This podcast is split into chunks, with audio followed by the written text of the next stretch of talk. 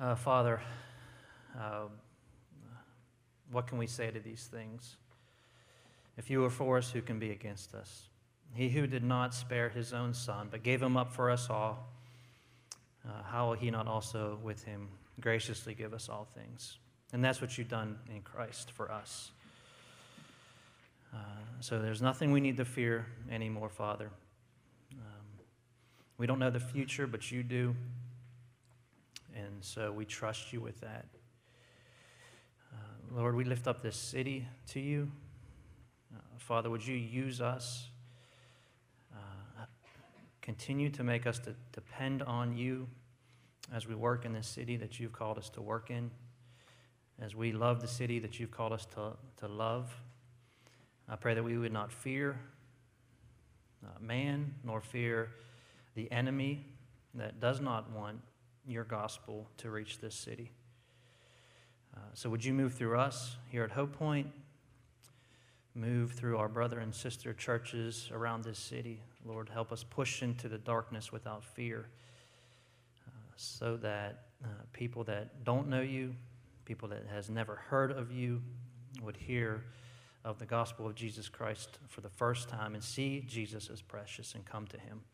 That's what you called us to do in this city, Father, and I pray that you would empower us uh, to do the work that you have called us to do through your Holy Spirit. Father, I pray for the same thing around the world and to the nations. Father, there's people that are preaching uh, today and have preached, and it's a danger to them that they are preaching your gospel in those countries. And so we lift those people up to you, that you would give them courage, that they would be unashamed of the gospel of Jesus Christ, Lord, and you would um, speak through them, that Christ would be high and lifted up. Father, I pray now as Richard comes to preach to us, uh, Father, I know that these are your words um, that he's preaching. Uh, he can get it to our ears, Father, but only you can get it to our hearts.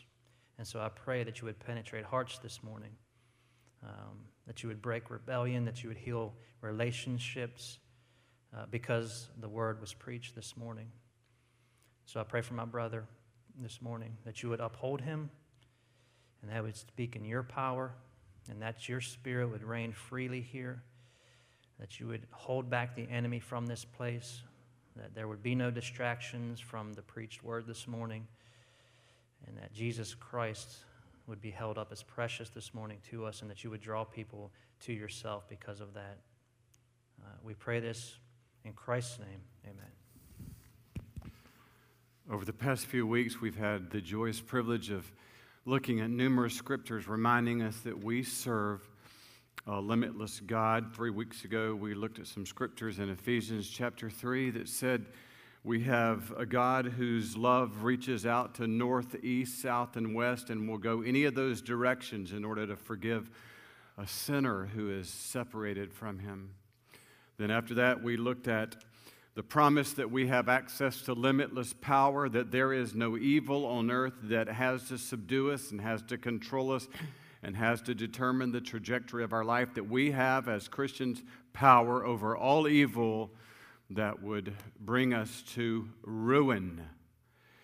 And then last week, Dan preached in Philippians 4 6 and 7 that it is the will of God that you live in peace, that God is a God who has sent his Son to die on a cross to purchase and to give to you through the Holy Spirit limitless peace. And today we come to an Old Testament passage where our limitless God is giving you an invitation to walk in and display and exhibit to this world limitless influence. So today we look at the prayer of Jabez in 1 Chronicles chapter 4 and 9 and 10. Jabez was more honorable than his brothers his mother named him Jabez, saying, I gave birth to him in pain.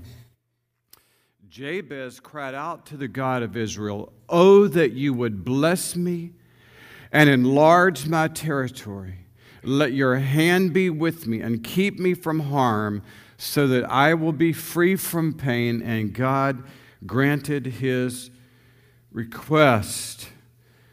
nothing to do but let's just get straight to this prayer that I call the biggest little prayer in all of Scripture. And it begins with this interesting phrase that he was more honorable than all of his brothers. It doesn't really tell us anything about his brothers, about his siblings. It doesn't really tell us was he one of those siblings that just had a great attitude. He did his chores. He was joyful. Uh, he was self disciplined, self motivated, or growing up he wanted to be an astronaut. We don't really know why he was more honorable than all of his brothers, except the just the default answer is given in the text. He's the guy that decided, unlike his brothers, to pray big. And that's why he is listed as more honorable than anybody else around him in First Chronicles uh, uh, the first nine chapters of First Chronicles. It's, it's very interesting. First Chronicles 4 is, is in the middle of these, these nine chapters of genealogy, genealogical records, beginning with Adam and going all the way to the family of Jabez. And, and it's okay to say it's a rather boring section of Scripture. I remember going to my mom and dad's family reunion in Kelly, North Carolina.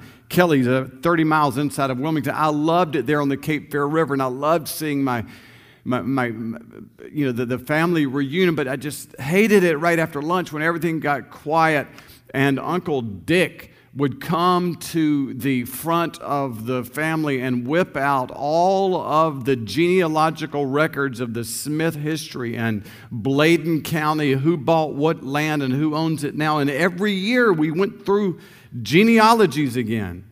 It was a horror show. This is what First Chronicles is. You just can't believe you're going through all of this, but, but it was the will of God for the Holy Spirit to put on the heart and the writer of First Chronicles to notice this man named Jabez and just to have him lifted out from all the other names because he prayed so big. And that's what made him more honorable than all of his brothers. Nothing in his circumstances that we notice. In fact, he prayed big despite his circumstances. 1 Chronicles 4 9 says his mother had named him Jabez, saying, I gave birth to him in pain. So, this is what his name means. This is what he grew up understanding that the events surrounding my birth were so painful to my mother that she named me uh, pain. Not now. I, I, know that sometimes you might call your your pain, but she named him pain. This is painful. What happened? We don't know. Was like was, was she a widow? Did, did like right before he was born, did, did his father die? Did his father leave? Was there a natural disaster that wiped out the, the, the farm? Something so painful that his mother could only associate the timing of his birth with pain in her life. And so Jabez grew up associating the beginning of his life with like failure, pain, and so when he goes big with this prayer, what he's saying is, I want the end of my life to be much different than the beginning of my life. And that's your choice. That's your choice. You can't do much about what's happened up to now. You could do everything about what happens after now. I used to work in a detention center. Um, my summers off at Clemson, I would go with Tom Plowden out to an Aiken County juvenile detention center where there was a guy named Bill. He was the chaplain. He would speak every Tuesday night that we would go in the summer and just to sort of, you know, be, be told how to counsel and the, the, the young men that we would need to hang out with that night after the speech was given. And I, every Tuesday night, you could count on Bill telling these 20 year old men in this juvenile detention center, Do you want the next 20 years of life to look like the first 20 years of your life? And he would say, The choice is yours. This is Jabez says, No, I don't. I'm going to pray big. I'm going to pray big because my life started with pain. The prayer of Jabez is made up of four requests. Let's look at request number one. Jabez cried out to God. This is the first of four requests. Oh, that you would bless me. Now, this is sad that we have sort of um, inoculated the word bless and have made it to be sort of a lame word. Um, hey, would somebody bless, uh, bless the meal? Yeah, you bet, you know, thanks. Would somebody bless the meal? Um, well, we're at the end of the service. Would you bless the missionaries? So this word bless is sort of, it wasn't that way in biblical times.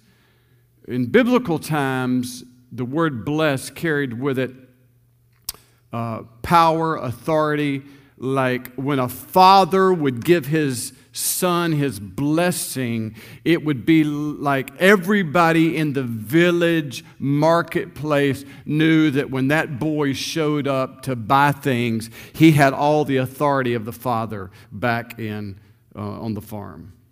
So he says, I want authority. I want the, the power and authority of God on my life. I don't want to live a natural life. I want to live a supernatural life. I want the authority of God, the favor. I want the favor of God to rest on my life. I want His help. And, and you say, you can't ask God. You said, by the very nature of saying, I want to live with God helping me, you are asking to live a supernatural life. So I am before you today saying, Is it the will of God that you live a supernatural life? Yes. You're praying to a supernatural God. So anytime you ask, I want you involved in my life, he said, I want you to do supernatural providences in my life that cannot be explained in any other way than a supernatural God has gotten involved. And notice what Jake, uh, um, Jabez didn't do. He did not define the prayer. Uh, like, let's fast forward it to today. He didn't say, Bless me, I want a new car. Uh, I want a new salary. I want to have a big salary. Uh, uh, you know, he didn't materialistically trap God um, because I know the prayer has been abused by, by people who, who do those kinds of things with Scripture but the, the, the prayer is still pure. And let me remind you if you've ever heard bad things about the prayer of Jabez, it's a Bible prayer. So people may have abused it, it's a good prayer. And so he didn't tell God how uh, to exhibit your blessing, just, I want to live a supernatural life. And, I, and I'm going to tell you, my entire life, I have seen evidence after evidence and this is to me what makes a relationship with God just so fulfilling is to see eh, whether it's large providences or small, God doing something that you say, only God could have done that. It is the will of God that that be part of your joy. You say, well, give me, give me an example. I could give you a thousand. I'll, but it's always more fun when they're more recent, so you know I'm not living a stale life. So I go out this week to visit mom. She, Lisa, sent me to bring mom some number 16 hair coloring. Mama was had her first trip to the to the beauty parlor at the at, uh, at, the, at the nursing home, and I was to take this number 16 hair coloring. And so Mama was in the chair uh, getting all gussied up. And um, so I went and had a talk with mom and her hairdo girl. And um, then in the as I, as I was talking to them, another resident wheeled in the waiting room. She would be next. I, I, didn't, you know, I just saw that happening, but didn't notice who it was, and finished my conversation with Mama. And then I turned around, and I just, I won't say her name uh, shouldn't just so I'll just call her Miss Davis uh, just for the sake of, of privacy and but I, have I've gotten to know her as I'm getting to know others and so I turn around and Miss Davis is in her last stages of, of Alzheimer's and just that blank stare polite gracious most every response is that's nice that's nice So since I've been with mom, that's all I get. Hello, Miss Davis. That's nice. That's nice. But I know Miss Davis is the issue. I haven't seen Miss Davis for 16 years, but we used to worship in the same church with the same time of, uh, you know, as I, I know her as well as I know you. I just hadn't seen her in 16 years. So I know her. She doesn't know me. Hey, Miss Davis. That's nice. That's nice. I see her every supper and just say, Thank you for your love for the church. We labored together. That's nice. And so, uh, but this time when she wheeled in, this is the first time I had seen her show any emotion. She was crying. And so it just bothered me, and I'd finished with mom, so I just, I, I, I know I drive the camera guys crazy, but I just knelt down and I just was so hurt. Her mind is always so confused. And so I just cupped her hands in her face in my hands and I said, Hello, Miss Davis. And she said, Hello, Richard.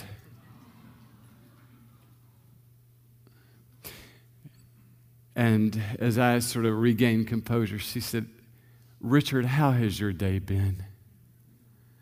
I said, Well, it's just been terrific.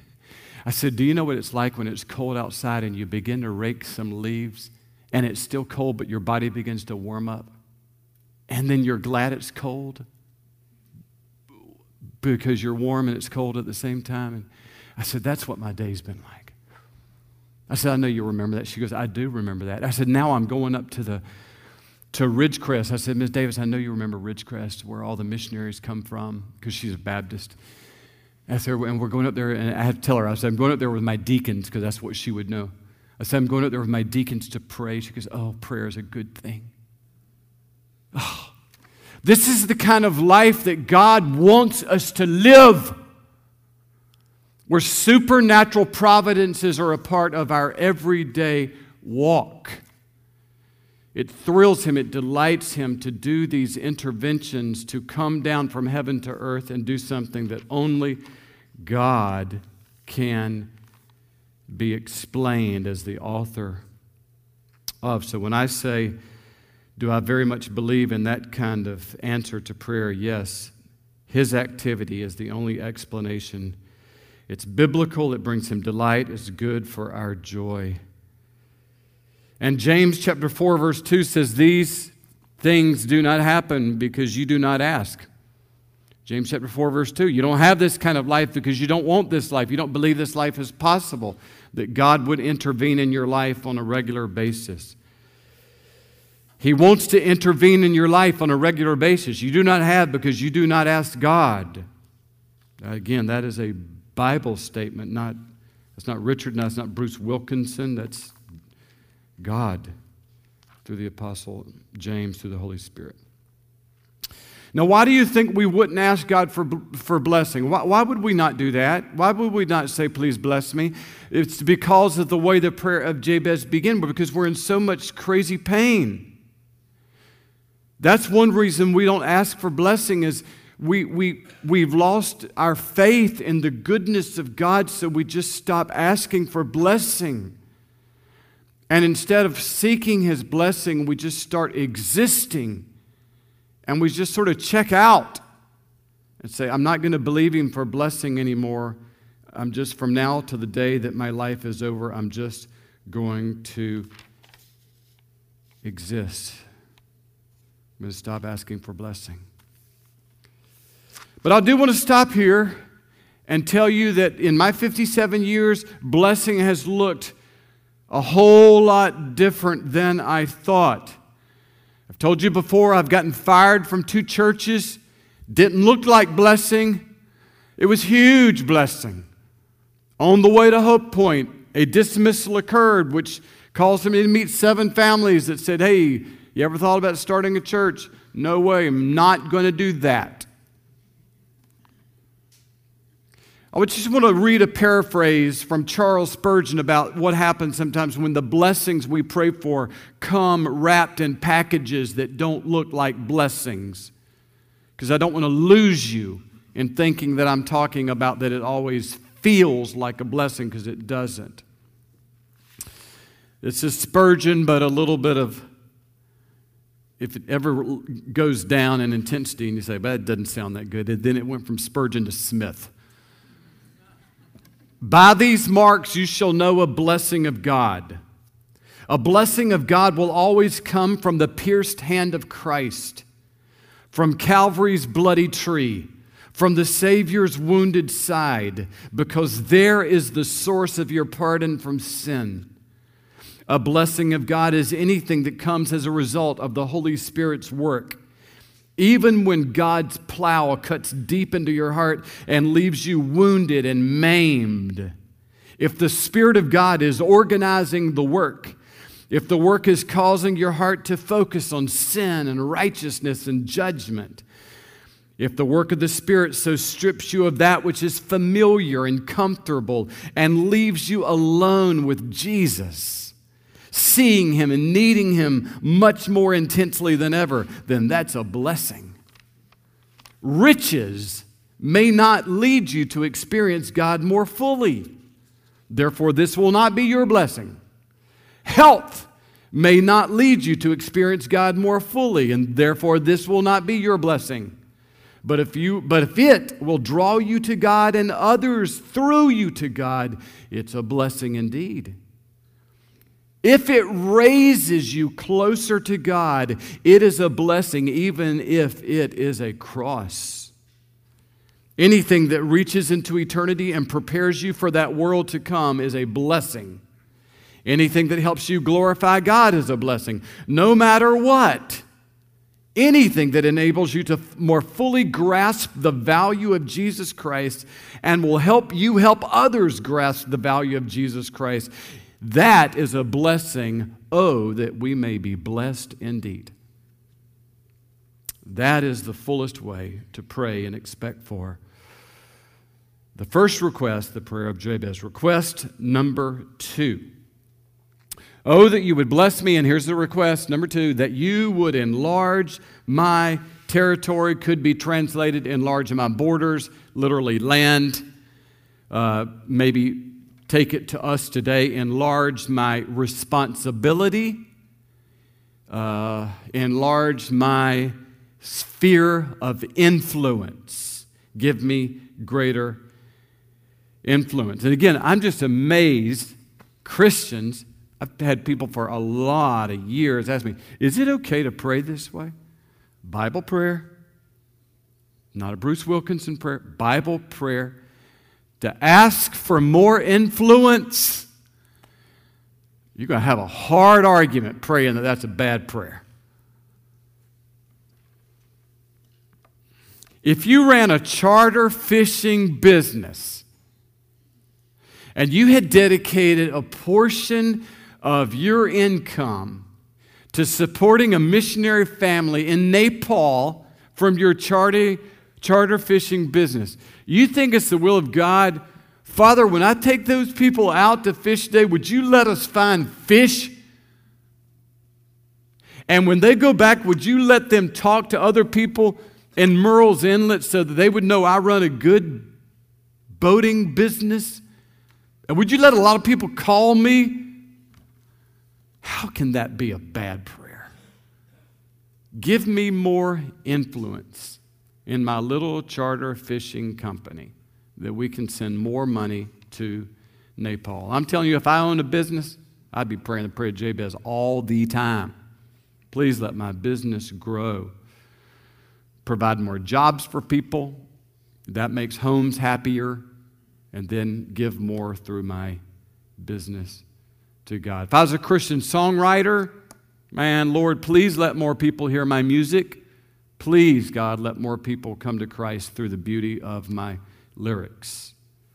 This is how Bruce Wilkinson does say it in his book, O God and King, please expand my opportunities and impact in such a way that I touch more lives for your glory. Let, I love this. That is so simple, but that is so big. Let me do more for you. And again, you just don't know how thrilled I am that Yako preached last week on hyper panta peace producing prayer. Because if you don't have peace in your life, you will not ask God, let me do more for you. I literally have been at times in my life, I'm ashamed to say, where I really, I think by my silence, ask God, let me do less. Because I was so afraid. Because I had no peace, felt overwhelmed. I said, no, I don't want to do more. I don't want one more person to have my phone number. I don't want anybody else to know I, I laughed yesterday. We were up at Ridgecrest with our elders, and I got an email from a friend that I hadn't seen in 10 years. Hey, I hear that you're at Ridgecrest this weekend. And because he, he, was too. And I, and I said, darn, I cannot stay hidden anymore. But he was a musician, and he came and brought his family, and they led our elders in worship, and it was great. It was beautiful. So it was, it sometimes it's good to be found out. It's always good. God's plans are always good. But I know that there have been heaven, blessings in heaven that I've missed because I was so anxious and worried and no peace that I did not ask God to enlarge my, my territory. But Jabez was more honorable than all of his brothers because you know what? I bet they I bet his brothers they knew all the pain that surrounded his life. They knew what his mother dealt with you know, when Jabez was born, it probably affected them too, but Jabez was the only one that looked at out of all the calamity that occurred at the time of his birth, and he was the only one of the brothers that still prayed, Let me do more for you. When we open our hearts to God, we will discover that the weight of his comforting glory is greater than the weight of our crushing trials. And I would like to stop right now and just ask you if you are in the middle of crushing trials today, I would like to just ask you to stop and look. look at Jesus. It's the only way you're ever going to be convinced that God is for you. It's the only way you're ever going to convince, be convinced that He's the source of peace. Would you look, stop and look right now at the beautiful and bruised face of Jesus Christ on the cross? The beautiful, bloodied, bruised face of Jesus on the cross. Because that's Him telling you, and from the cross, He's telling you He loves you. That's why He's dying for you, because He loves you.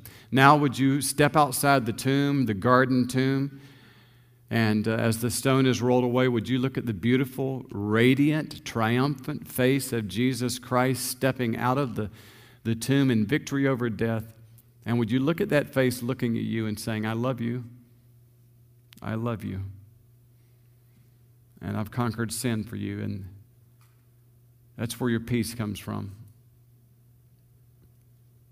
And you have to look at Him and get that peace before you'll ask, you'll pray the prayer, let me do more for you. You have to look at Christ and give Him your sin and give Him your fear and your worry. You got to look at Christ on the cross and Christ coming out of the tomb to believe He's for you. Oh, that you would enlarge my territory. Let me do more for you. Some people don't, some people don't do this prayer. Some people don't say, uh, I, I, you know, it's not, it's not peace. It's not a lack of peace. It's a lack of uh, resources, a lack of time, a lack of energy. I'm too busy. How can I pray, God, let me do more for you because I'm so filled up? And my response to them is, Who told you to sign up for everything? That's not God's fault that you don't have any margin left.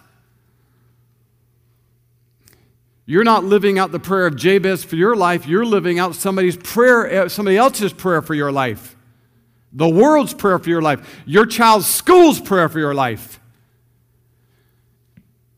Instead of God's prayer for your life.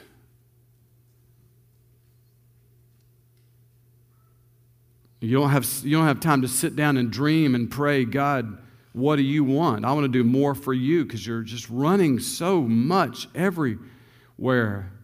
But you have a responsibility to look at all of your training and all of your experience and all of your gifts and all of your circumstances and to say, God, I want to do more for you. And then to organize your life around the answer to that prayer. Prayer number three Jabez cried out the God of Israel, your hand, number one, that you would bless me. Number two, enlarge my territory. And number three, let your hand be with me.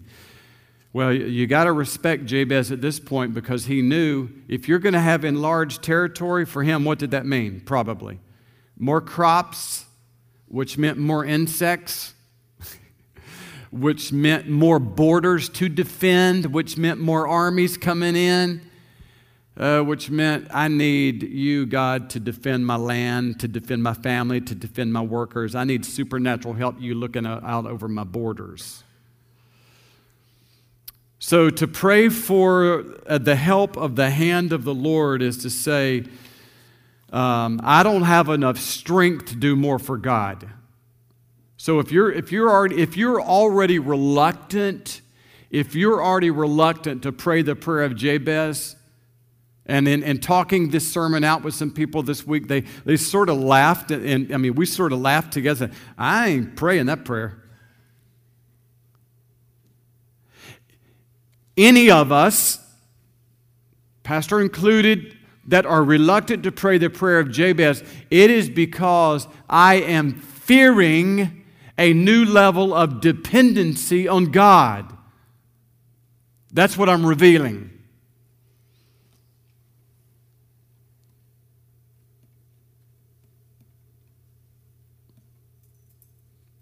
When Lisa and I drove through the gates of Oakbrook, we were just driving in and with all the other little ants that were coming to the picnic and, and uh, just all the cars that were coming. And she said, Does it ever just amaze you that people get up on Sunday morning and just come to church?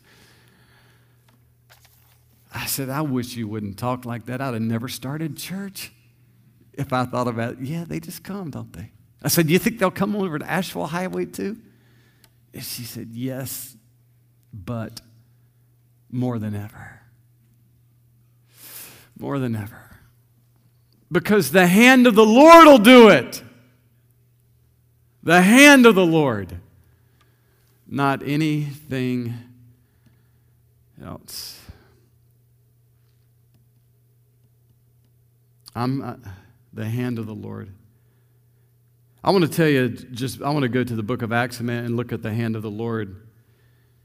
Because I'm telling you, when you look at the book of Acts or everything about the disciples before you get to the book of Acts, uh, let me just, let me, here's, here's what happens before you get to the book of Acts. You get Jesus Christ saying in Mark 16, go into all the world and preach the gospel. And he's telling this to the, you know, the, the 11 disciples. Judas is now dead, but the 11 disciples go into all the world and preach the gospel. And you have to admit, when you see that command in Mark 11, it looks like a disaster in the making. I don't ever read that going, woo, that's cool. I look like, uh oh. Jesus is about to leave, and you got a bunch of unreliable 11 men. They're going to do this. And then you go to the book of Acts, and they, these 11 men, all of a sudden begin to understand how to rely on the Lord's strength and not their own. And boy, is it beautiful. And, and uh, you know, the, like in Acts chapter 10, this is Peter and, and he's preaching in Acts chapter 10 to a group of non-Jews, these people who ha- they have no awareness of biblical background of God. There's nothing which is like has prepared their heart for a message from a Jewish preacher, really a Jewish fisherman, and the whole household of people that listen to him get saved when the Holy Spirit comes through his preaching. Now, just six weeks earlier, a little teenage girl says to this same preacher who's preaching now, Hey, do you know Jesus? And he goes, No, I don't know him. But now everything's different because he's preaching in the power of the Lord.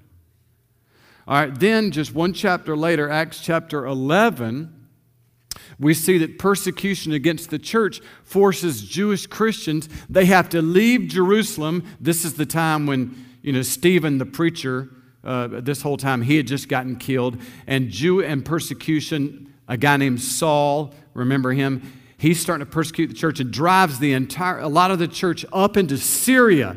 So here's Jerusalem, drives them north into Syria. They're preaching along the way, but they're only preaching to Jews. So Jewish Christians driven out of Jerusalem because of persecution are being driven northward because of persecution. They're preaching, people are being saved, but they're only preaching to Jews. Then all of a sudden you come to Acts chapter 11, verse 20. But among them, were some men from Cyprus and Cyrene who came to Antioch, that's in Syria, and began proclaiming the Lord Jesus even to Hellenistic Jews. And this is phenomenal. Hellenistic Jews would be Jews that grew up by the name Jew only, but Hellenistic means they grew up in a Greek speaking culture, so they had no concept of what it meant to be a Jew. So this is totally new territory. So you've got persecuted Jewish Christians speaking to pagan Jews living among a Greek world. What do you think happens? Acts 11 21 happened. The hand of the Lord. What Jabez pray? His third request May your hand be with me. Look what happens when the hand of the Lord is with you. The hand of the Lord was with them, and a large number of people believed and turned to the Lord. The next time you read the book of Acts, and we're going to do, I'll tell you what I'm going to do. I'm not, I don't think I'm going to finish the prayer Jabez day. I think what I'm going to do, I'm going to stop right here on point number three. The next time you read the book of Acts, I just want you to notice how often this church in the book of Acts, these Christians in the book of Acts, resorted to prayer. Because this is what this limitless series is all about. And I think if I rush through this, I've rushed through an opportunity, and I'm not going to do it. I'd rather not finish my agenda of Jabez prayer than rush through this part in the book of Acts. Look at this. Acts, this is why this is why the book of Acts changed the world, or that time frame. Acts chapter 1, verse 14. They all join together constantly in prayer. If you haven't yet downloaded from the App Store, the Hope Point app. Please do so. We're trying to send out a little prayer every day at 320 based on Ephesians 320, 140 characters, a prayer that will cause the entire church at 320 in the afternoon to think together I need to pray for my church. There's no hope for Hope Point except prayer. Because this is what they all join together constantly in prayer. And the text that I'm receiving from people that are part of the app, this is what they say. It feels so good to know that I am praying with my church at 320. So, someone told me this week that it would mean something to you. I don't know why it would. Somebody just said, Richard, we didn't know that you wrote the prayers, that you're writing the prayers. I am writing the prayers. I don't like, I, I don't necessarily want to do that the rest of my life. So if you say, if you say, hey, I can write a 140 character prayer, my email is Richard W. Smith at iCloud.com. Richard W. Smith at iCloud.com. You like if you could get a prayer down to 140 characters, I'd love to post it. I'm sort of out of stuff to say. Of course, I'm not, because God's not. But it'd be nice to see your flavor on that. But look at the book of Acts. They all join together constantly in prayer. Acts 2:42. They devoted themselves to the apostles' teaching and the fellowship and to the breaking of bread and to prayer. What happened? Everyone was filled with awe at the many wonders and signs done, performed by the apostles.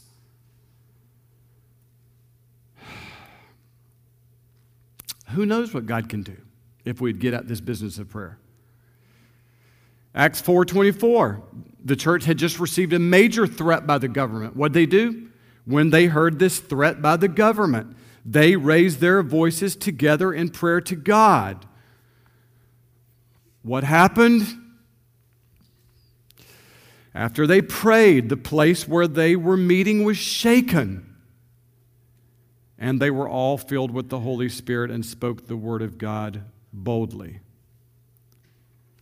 Acts chapter 12, the main leader of the church in Jerusalem, Peter, is in prison. What does the church do? For persecuted Christians, they pray. What happens? He's released. Acts chapter 13, the church in Syria is praying for the will of God. What happens?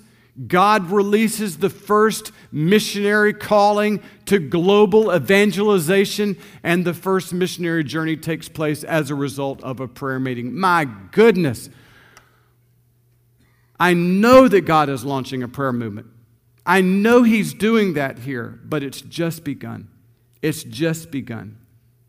It's just begun. And the first prayer that you ever should pray is this one. And you don't need to bow your head, but it is this prayer Father, I, you have made me. I'm a man or a woman made by you, O God. And I've made many decisions that were not right. They were not what you wanted me to do.